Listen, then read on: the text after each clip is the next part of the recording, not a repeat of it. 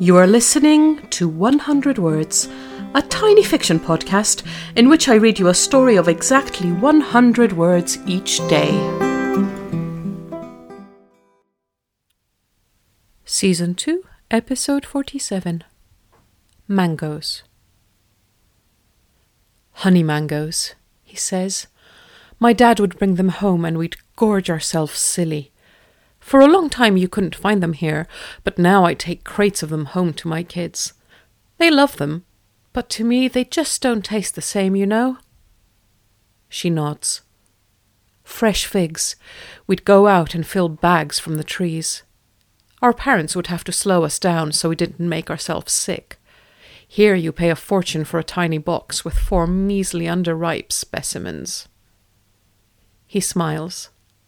It's so nice to find someone who understands.